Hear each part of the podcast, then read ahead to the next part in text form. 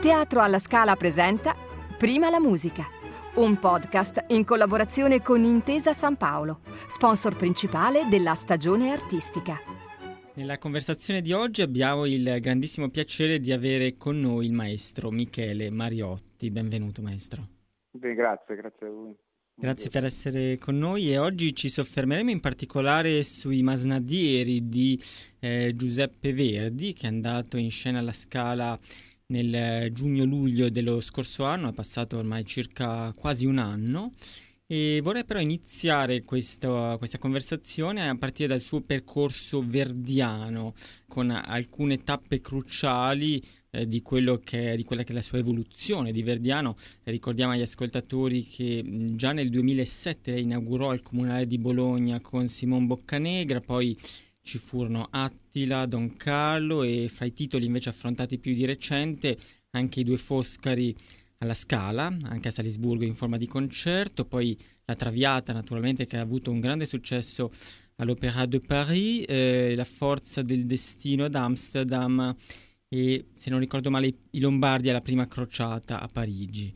Ecco, vorrei chiederle come si è evoluto il suo rapporto con la musica e il teatro di Verdi. Ma è un percorso di, di, di studio, di consapevolezza mh, mm, parallelo a quello che possiamo dire è stato il, lo sviluppo del, del, del, del, corpus operistico verdiano che è stato in continuo sviluppo, in continuo mutamento, in continua mutazione, tant'è che è stupefacente constatare che stessa, la stessa mano che scrisse Il giorno di regno scrisse poi l'Otello o, o, o il, il Falstaff, insomma. Eh, io ho, una, ho, un amore fortissimo per Verdi, per il suo teatro, per il suo ritmo musicale, eh, teatrale, quasi più che per l'amore la bellezza della, della, musica, della melodia, ma è proprio il, il, ritmo, il senso teatrale di Verdi che mi ha sempre emozionato tantissimo. Allora, io ho diretto tantissime opere di Verdi, quelle che hai elencato, si possono, si, si aggiunge anche eh, eh, Rigoletto, Trovatore, eh, Nabucco, eh, Quasi tutto quindi. Ah, sì, un po' di tutto. Adesso avrei, avrei debuttato Errani, poi ho in cantiere Lisa Miller. E devo dire, mi, mi, faccio prima dire quelle che mi mancano. Mi manca, mi manca Macbeth, mi mancano Otello e Falstaff. Ecco, poi penso di avere perlomeno le più le più importanti, penso comunque di averle affrontate e ogni volta è sempre una prima volta. Questo in, in genere con me è sempre così, nel senso io non ripasso mai, stu- ristudio sempre, anche perché non ce la faccio a ripassare con uh, un occhio sì, un occhio no, tutte le volte è un, è un, è un viaggio diverso in profondità nella partitura. E, e il mio viaggio con Verdi è iniziato nel modo sbagliato, posso, se posso dire così, nel senso eh, a 28 anni aprì la stagione del Comunale di Bologna con forse una delle peggiori opere da affrontare, il, il Simon Boccanegra, e io ne ero ben conscio. Eh, però mi preparai tantissimo, chiaramente andò, andò bene, io poi venni nominato, uh, ovviamente ho uh, rifiutato poi tutte le volte che mi si era presentata l'occasione di dirigere di nuovo quell'opera lì, perché poi maturando vedi le cose più di, sempre più difficili, no? Sì. Perché l'esperienza ti porta a, a, a, sapere di più e quindi paradossalmente a, a sapere, a, a vedere ogni cosa molto più in profondità. E ora mi piacerebbe, ri, ri, mi piacerebbe riaffrontare quel capolavoro, ora che sono più maturo e, e ho anche più esperienza, soprattutto di suono, sì. uh, di suono verdiano. E, però insomma le, lei ha citato la Traviata di Parigi, ecco posso dire che quello lì è stato, può essere un po' un paradigma di quello che vuol dire per me affrontare il teatro verdiano. Io Traviata è un'opera che ho fatto tante volte.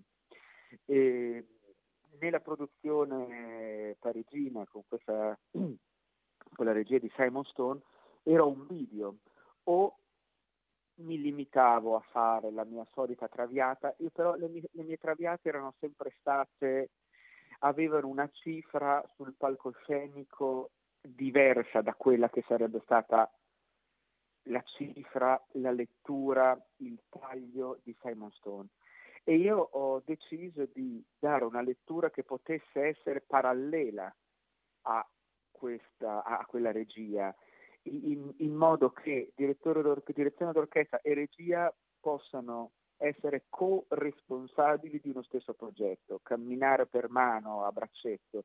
E quindi da lì ho deciso eh, dinamiche, tempi, mm, un, un, tipo di suono che non avevo mai fatto nelle altre traviate perché non, non avevo altri stimoli. Ecco. ecco. questo secondo me è, è ciò che si dice un, un'operazione moderna. Però attenzione, il moderno non sta nel plexiglass piuttosto che nel velluto in scena. Noi possiamo avere dei set modernissimi e una regia vecchia.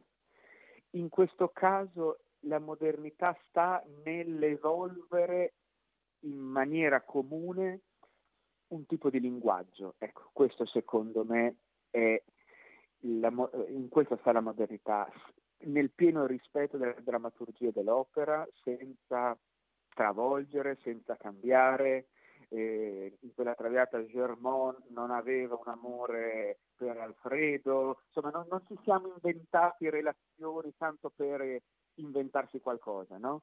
Era tutto esattamente come, come sarebbe dovuto essere, però cambiava il linguaggio, ecco. Poi per carità, può piacere o non piacere, questo è, è sempre così. Però ecco, quello di questo per me è stata una, una dimostrazione di, di eh, come eh, diciamo, il problema che ci dobbiamo porre per quanto riguarda la, l'interpretazione. Ecco. Certo. Ecco, lei ha detto una cosa anche molto importante riguardo alla ricerca del suono. Eh, il suono verdiano ehm, eh, è un tema su cui eh, riflettere e in generale su quello che è l'accento anche verdiano, non solo il suono, naturalmente le due cose sono collegate, ma bisogna anche dire che talvolta i melomani sono abituati anche a legare questo eh, famoso o anche famigerato, potremmo dire, accento verdiano a una tradizione che ha incrostato anche molte cose su quella che è la partitura originale. Eh, la, la, baldanza verdiana, questo, questo, impeto verdiano a volte è stato magari esasperato al punto da farlo diventare anche un po' volgare. Poi se noi riscopriamo certo. la partitura vediamo che è pieno di pianissimi, addirittura spesso Verdi usa PPP, no? 3P. Assolutamente, Giusto? assolutamente. Ma infatti è proprio questo, il colore è importante in Verdi, il colore, la tensione, però spesso si è portati a pensare che il macismo, la forza, il carattere sia sempre legato al forte, fortissimo, agli schiaffi. Gli sforzati, gli sforzati possono essere in tanti modi, possono essere secchi, possono essere taglienti, possono essere grassi, profondi. Eh, c'è un, un mare di opzioni che noi dobbiamo, di cui noi do, dobbiamo scegliere quello che pensiamo possa essere il, il, migliore, quello più idoneo, quello più funzionale a quella situazione, a quel carattere. E una frase sussurrata può urlare più di un grido. E che in Questo fondo è una è... cosa che vale per Verdi ma anche per Beethoven, nel senso che il canone ottocentesco negli ultimi anni forse cominciamo anche a ripensarlo, no? negli ultimi decenni. Ma guardi, le faccio un esempio, la Bohème con cui la mia ultima inaugurazione a Bologna. Fu una Bohème che ebbe grande successo, si vinse il premio Abbiati, eh, eh, tanti in, eh, hanno coperto di lodi me e Vic per questa lettura nuova, eccetera, eccetera. In realtà, sì, è vero, era una bohème non romantica, non, ma forte, dura, cruda, benissimo. Ma quello che noi, il lavoro quotidiano dalla prima prova di regia fino a, alle recite, è stato in realtà di il più possibile essere aderenti al testo. In realtà non ci siamo inventati nulla, al, eh, il tenore che alla fine scappa perché è inorridito dalla presenza di questo corpo sul, su, su, su, sul suo e, e, quindi dalla responsabilità che ne deriva. Questo qui terrorizza il personaggio che scappa, scappa perché ha paura. Non è una nostra invenzione. Nel duetto con Marcello lo ripete tante volte, io ho paura, ho paura, ho paura delle responsabilità oppure la preghiera di Musetta detta proprio a fior di labbra. Io ho sentito tante volte mia nonna pregare eh, sbiascicando le parole in quel latinorum, mm-hmm. che, parole che non esistono, facendo delle crasi, no? così. E poi guardi che, quindi mi sono sentito, perché la gente deve urlare? Perché, una, perché deve diventare verismo? Perché deve diventare grida? E la gente non prega così. Poi mi è cascato l'occhio su una didascalia di Puccini dove, che recita così, eh, Musetta eh, sommessamente mormora. E allora non, non, non, è una mia invenzione, è, è, una volontà di Puccini. Poi sappiamo benissimo, quello dell'interprete è una debita appropriazione, no? Però talvolta eh, essere fedeli a quello che ti avevamo scritto constatiamo che diventa una novità, no? Assolutamente.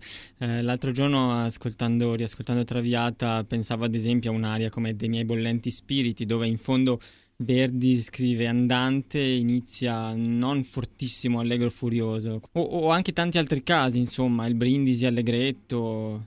Sì, sì, sì, sì, sì. Ma poi sai anche andante, noi abbiamo, stranamente lo, lo associamo comunque a un tempo più sul lento che sull'allegro, no?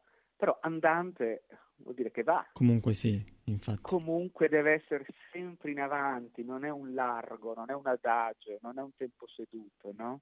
Certo. Ed è comunque un, più che un'aria, è un, è un pensiero che ha un giovane ragazzo buono, ingenuo, che non ha una profondità d'animo come ha invece Violetta, no? quindi caricarlo anche troppo è una, deve, deve essere lieve, deve essere scanzonato, non so come dire, deve essere giovanile. Certo, ecco. c'è, un, c'è un, moto di impulso, diciamo. Sì, senza giovanile. caricarlo troppo di profondi drammi. Ecco. ecco, veniamo ai Masnadieri, che è un'opera a prima vista tradizionale, in realtà con molti elementi eh, sperimentale, un'opera rivelatrice di un giovane Verdi che eh, ancora una volta, nonostante l'apparente baldanza di questi ritmi di, ca- di cabaletta che affollano eh, soprattutto il, il, primo atto, ehm, è un grande melanconico, come diceva giustamente nelle note eh, di Sala Antonio Rostagno. Ehm, cosa, cosa ne pensa? Ma è un'opera che ho amato, adesso prima che iniziasse il lockdown io ero a Monaco di Baviera a fare un'altra nuova produzione di Masnadieri, riuscimmo a fare la prima, quindi siamo andati in scena, poi il teatro chiuse. Mm. Produzione completamente diversa da quella di Milano, però il piacere di rifare la stessa opera a distanza di qualche mese, sei o sette mesi, e, e come sempre succede eh, ritrovare, riscoprire cose nuove è uno di quei motivi per cui ringrazio di fare il direttore dell'orchestra.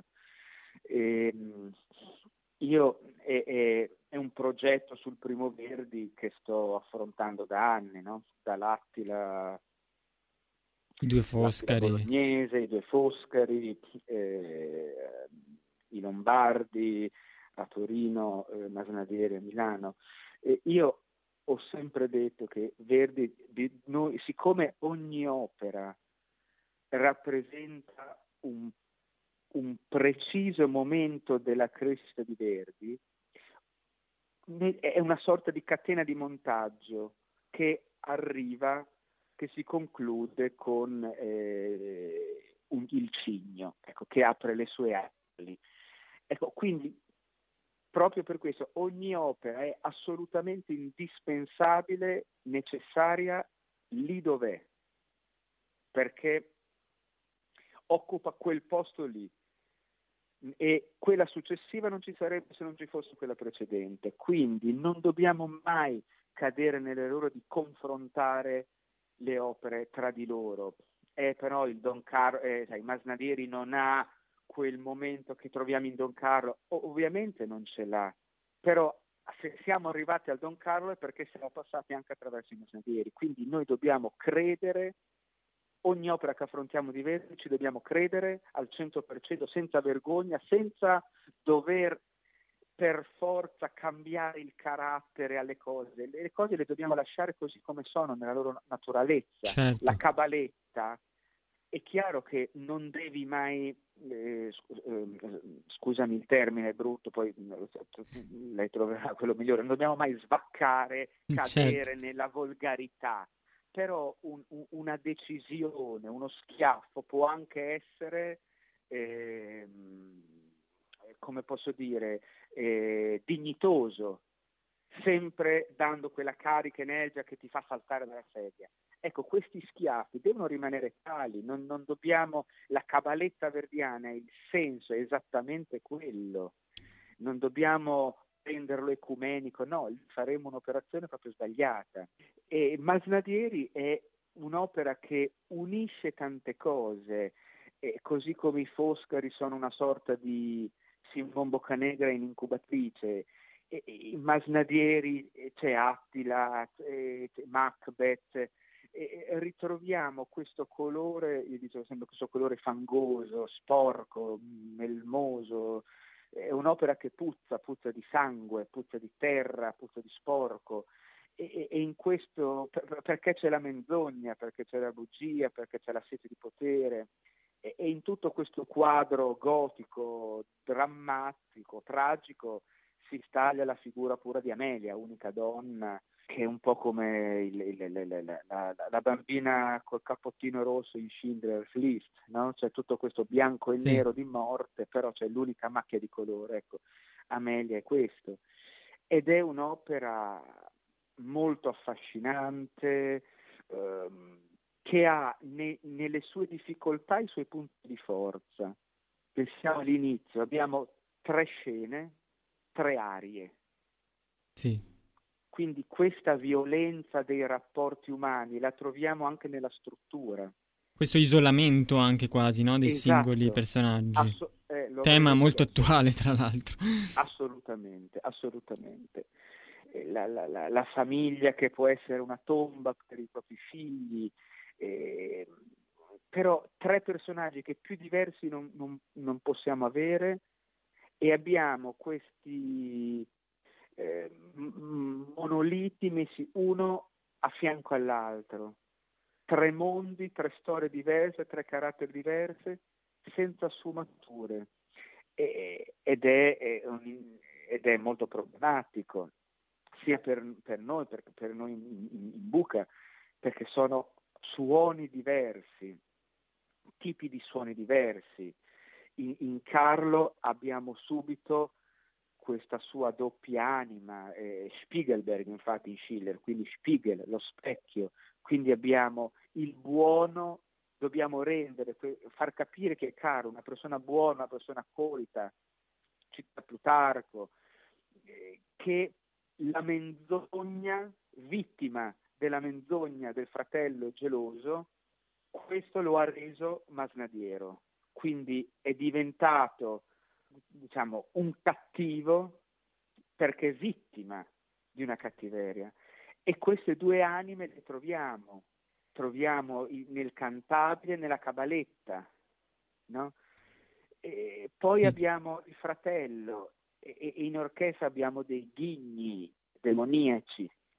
Poi abbiamo la dolcezza, la purezza di, di, di, di Amelia. Ecco, quindi abbiamo già tre uno a fianco all'altro l'opera poi prosegue in questo gioco di, di, di, caratteri, di contrasti, è un'opera bellissima, io insomma, avendola fatta là, raramente dirigo un'opera proprio di cui non, non riesco a, a, trovare una chiave che me la faccia amare. E poi abbiamo nel, nel, preludio questo bellissimo solo di violoncello, che è anche una cosa molto eccentrica, no? Per un'opera. Re minore, tonalità dei requiem. Sì. E, e l'opera poi inizia in do maggiore, quindi insomma mette due toni che in quanto vicini sono lontanissimi tra di loro eh, senza modulazione, quindi anche lì abbiamo una violenza armonica. È un'opera bellissima e, e quel re minore iniziale già ci catapulta in un'atmosfera proprio di morte, di requiem. Certo, ecco, lei parlava giustamente di questi ghigni eh, di, eh, di, Francesco, infatti nella sua scena aria riguardo alle, alle, tonalità, per esempio, eh, la sua lampada vitale in La bemolle maggiore, al riso, al giubilo eh, eh, succederanno singulti e lacrime in Re bemolle maggiore, quindi tonalità che a prima vista non si legano a questi temi, al singulto, alle lacrime, ma che forse proprio per contrasto sottolineano la malvagità no? di questo personaggio così demoniaco. Sì, adesso, se non sbaglio anche il duetto con Amalia è in, in La bemolle, vado così sì. un po' a memoria visiva, mi sembra, no? Lui canta tanto sui bemolle. Um, sì, però ad, ad, esempio in quest'opera i recitativi sono meravigliosi, tutti, e importantissimi. E tutto il recitativo iniziale tutta la prima parte, sia a Milano che a Monaco, chiesi ai due interpreti di farlo tutto in piano sussurrato, subdolo, quasi godendo di, della, della propria meschinità. Poi c'è il momento all'improvviso in cui Francesco scatta. Francesco è uno schizofrenico. All'improvviso ha questi sbalzi d'umore, tipico anche dei bambini piccoli, quindi ha anche questa componente infantile che non abbandonerà mai, quando si scaglia contro la natura, la natura colpevole di avergli dato questo fardello, di avergli consegnato questo fardello insostenibile del senso di colpa per la morte della madre legata alla sua nascita e il fatto di essere il fratello minore, quindi il secondo, non quello che eredi, che eredita. Quindi queste sono le due cause che lo mandano. No?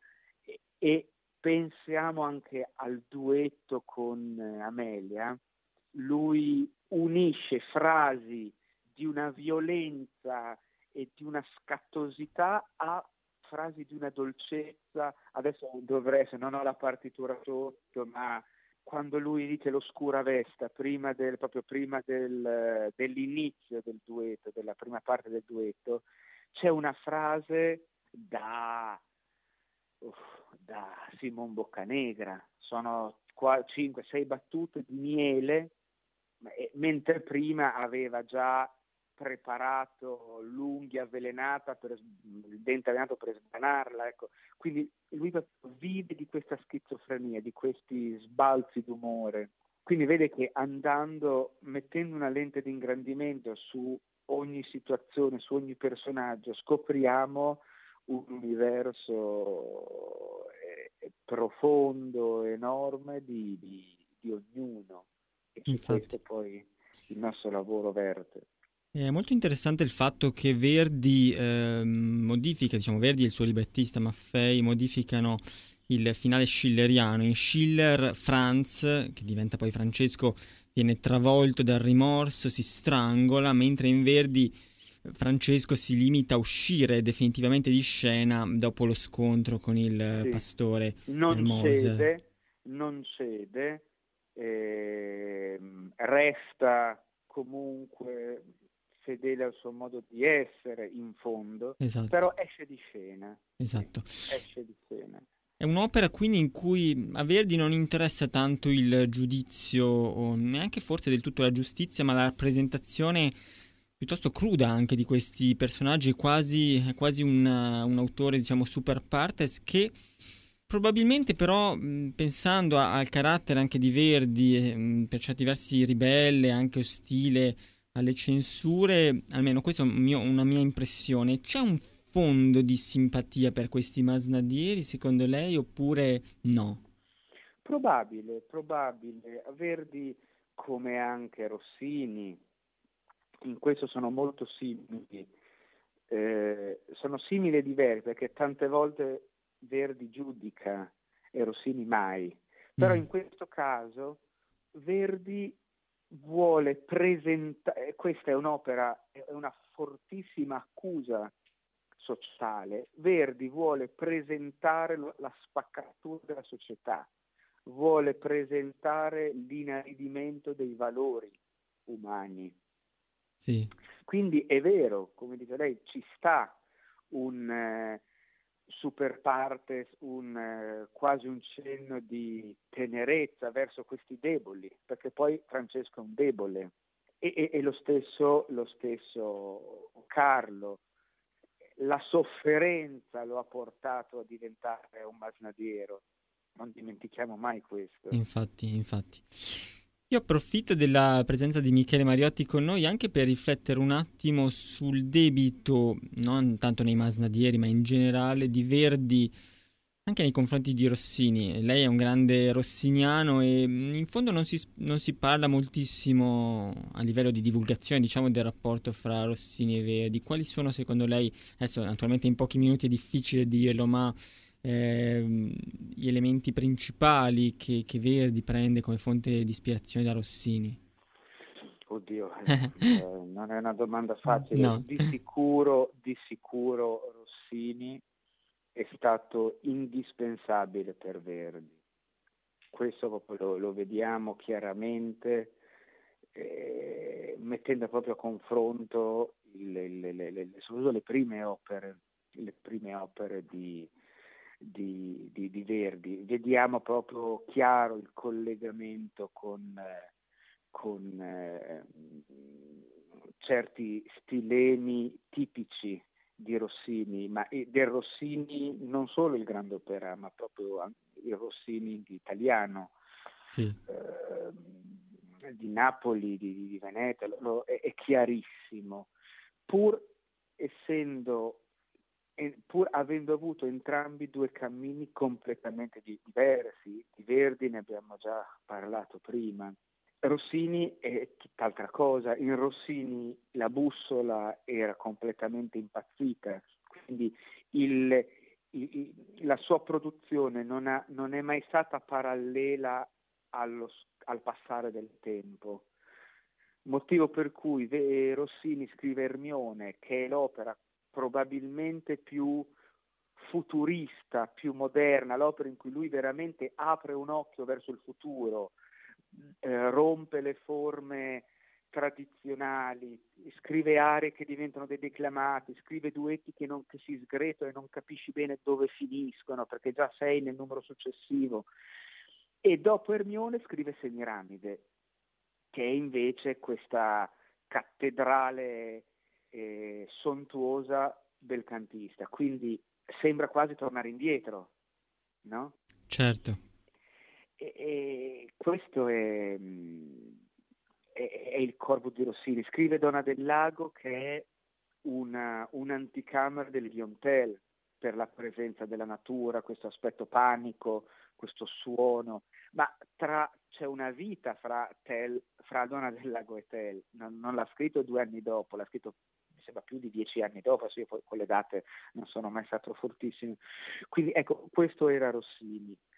E, però ad esempio penso al, al Requiem, al Requiem di Verdi, trovo la fortissima la presenza dell'amore, dell'amore verso la vita, anche in, in, in tanti suoi aspetti, tra cui la sensualità, l'erotismo. E Stabat Mater è esattamente lo stesso modo di approcciare la, la, eh, la, morte e quindi la vita, perché l'una è indispensabile per l'altra, non esisterebbe se l'altra non, non, non ci fosse. Per non parlare poi di La Petite Solenel, che è un'opera veramente di, di un'altra dimensione.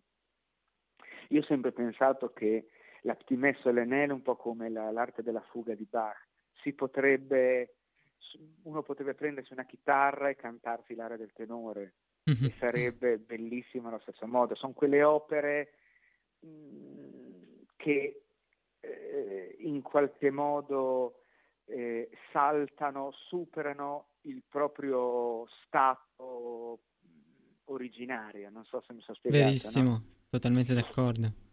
Bene, io ringrazio moltissimo il maestro Michele Mariotti per questa conversazione così interessante. Maestro, eh, ci, risentiamo con la speranza soprattutto di poter eh, sentire quanto prima la sua magnifica arte. Grazie mille. Sì, speriamo. Grazie, grazie a lei e a tutti.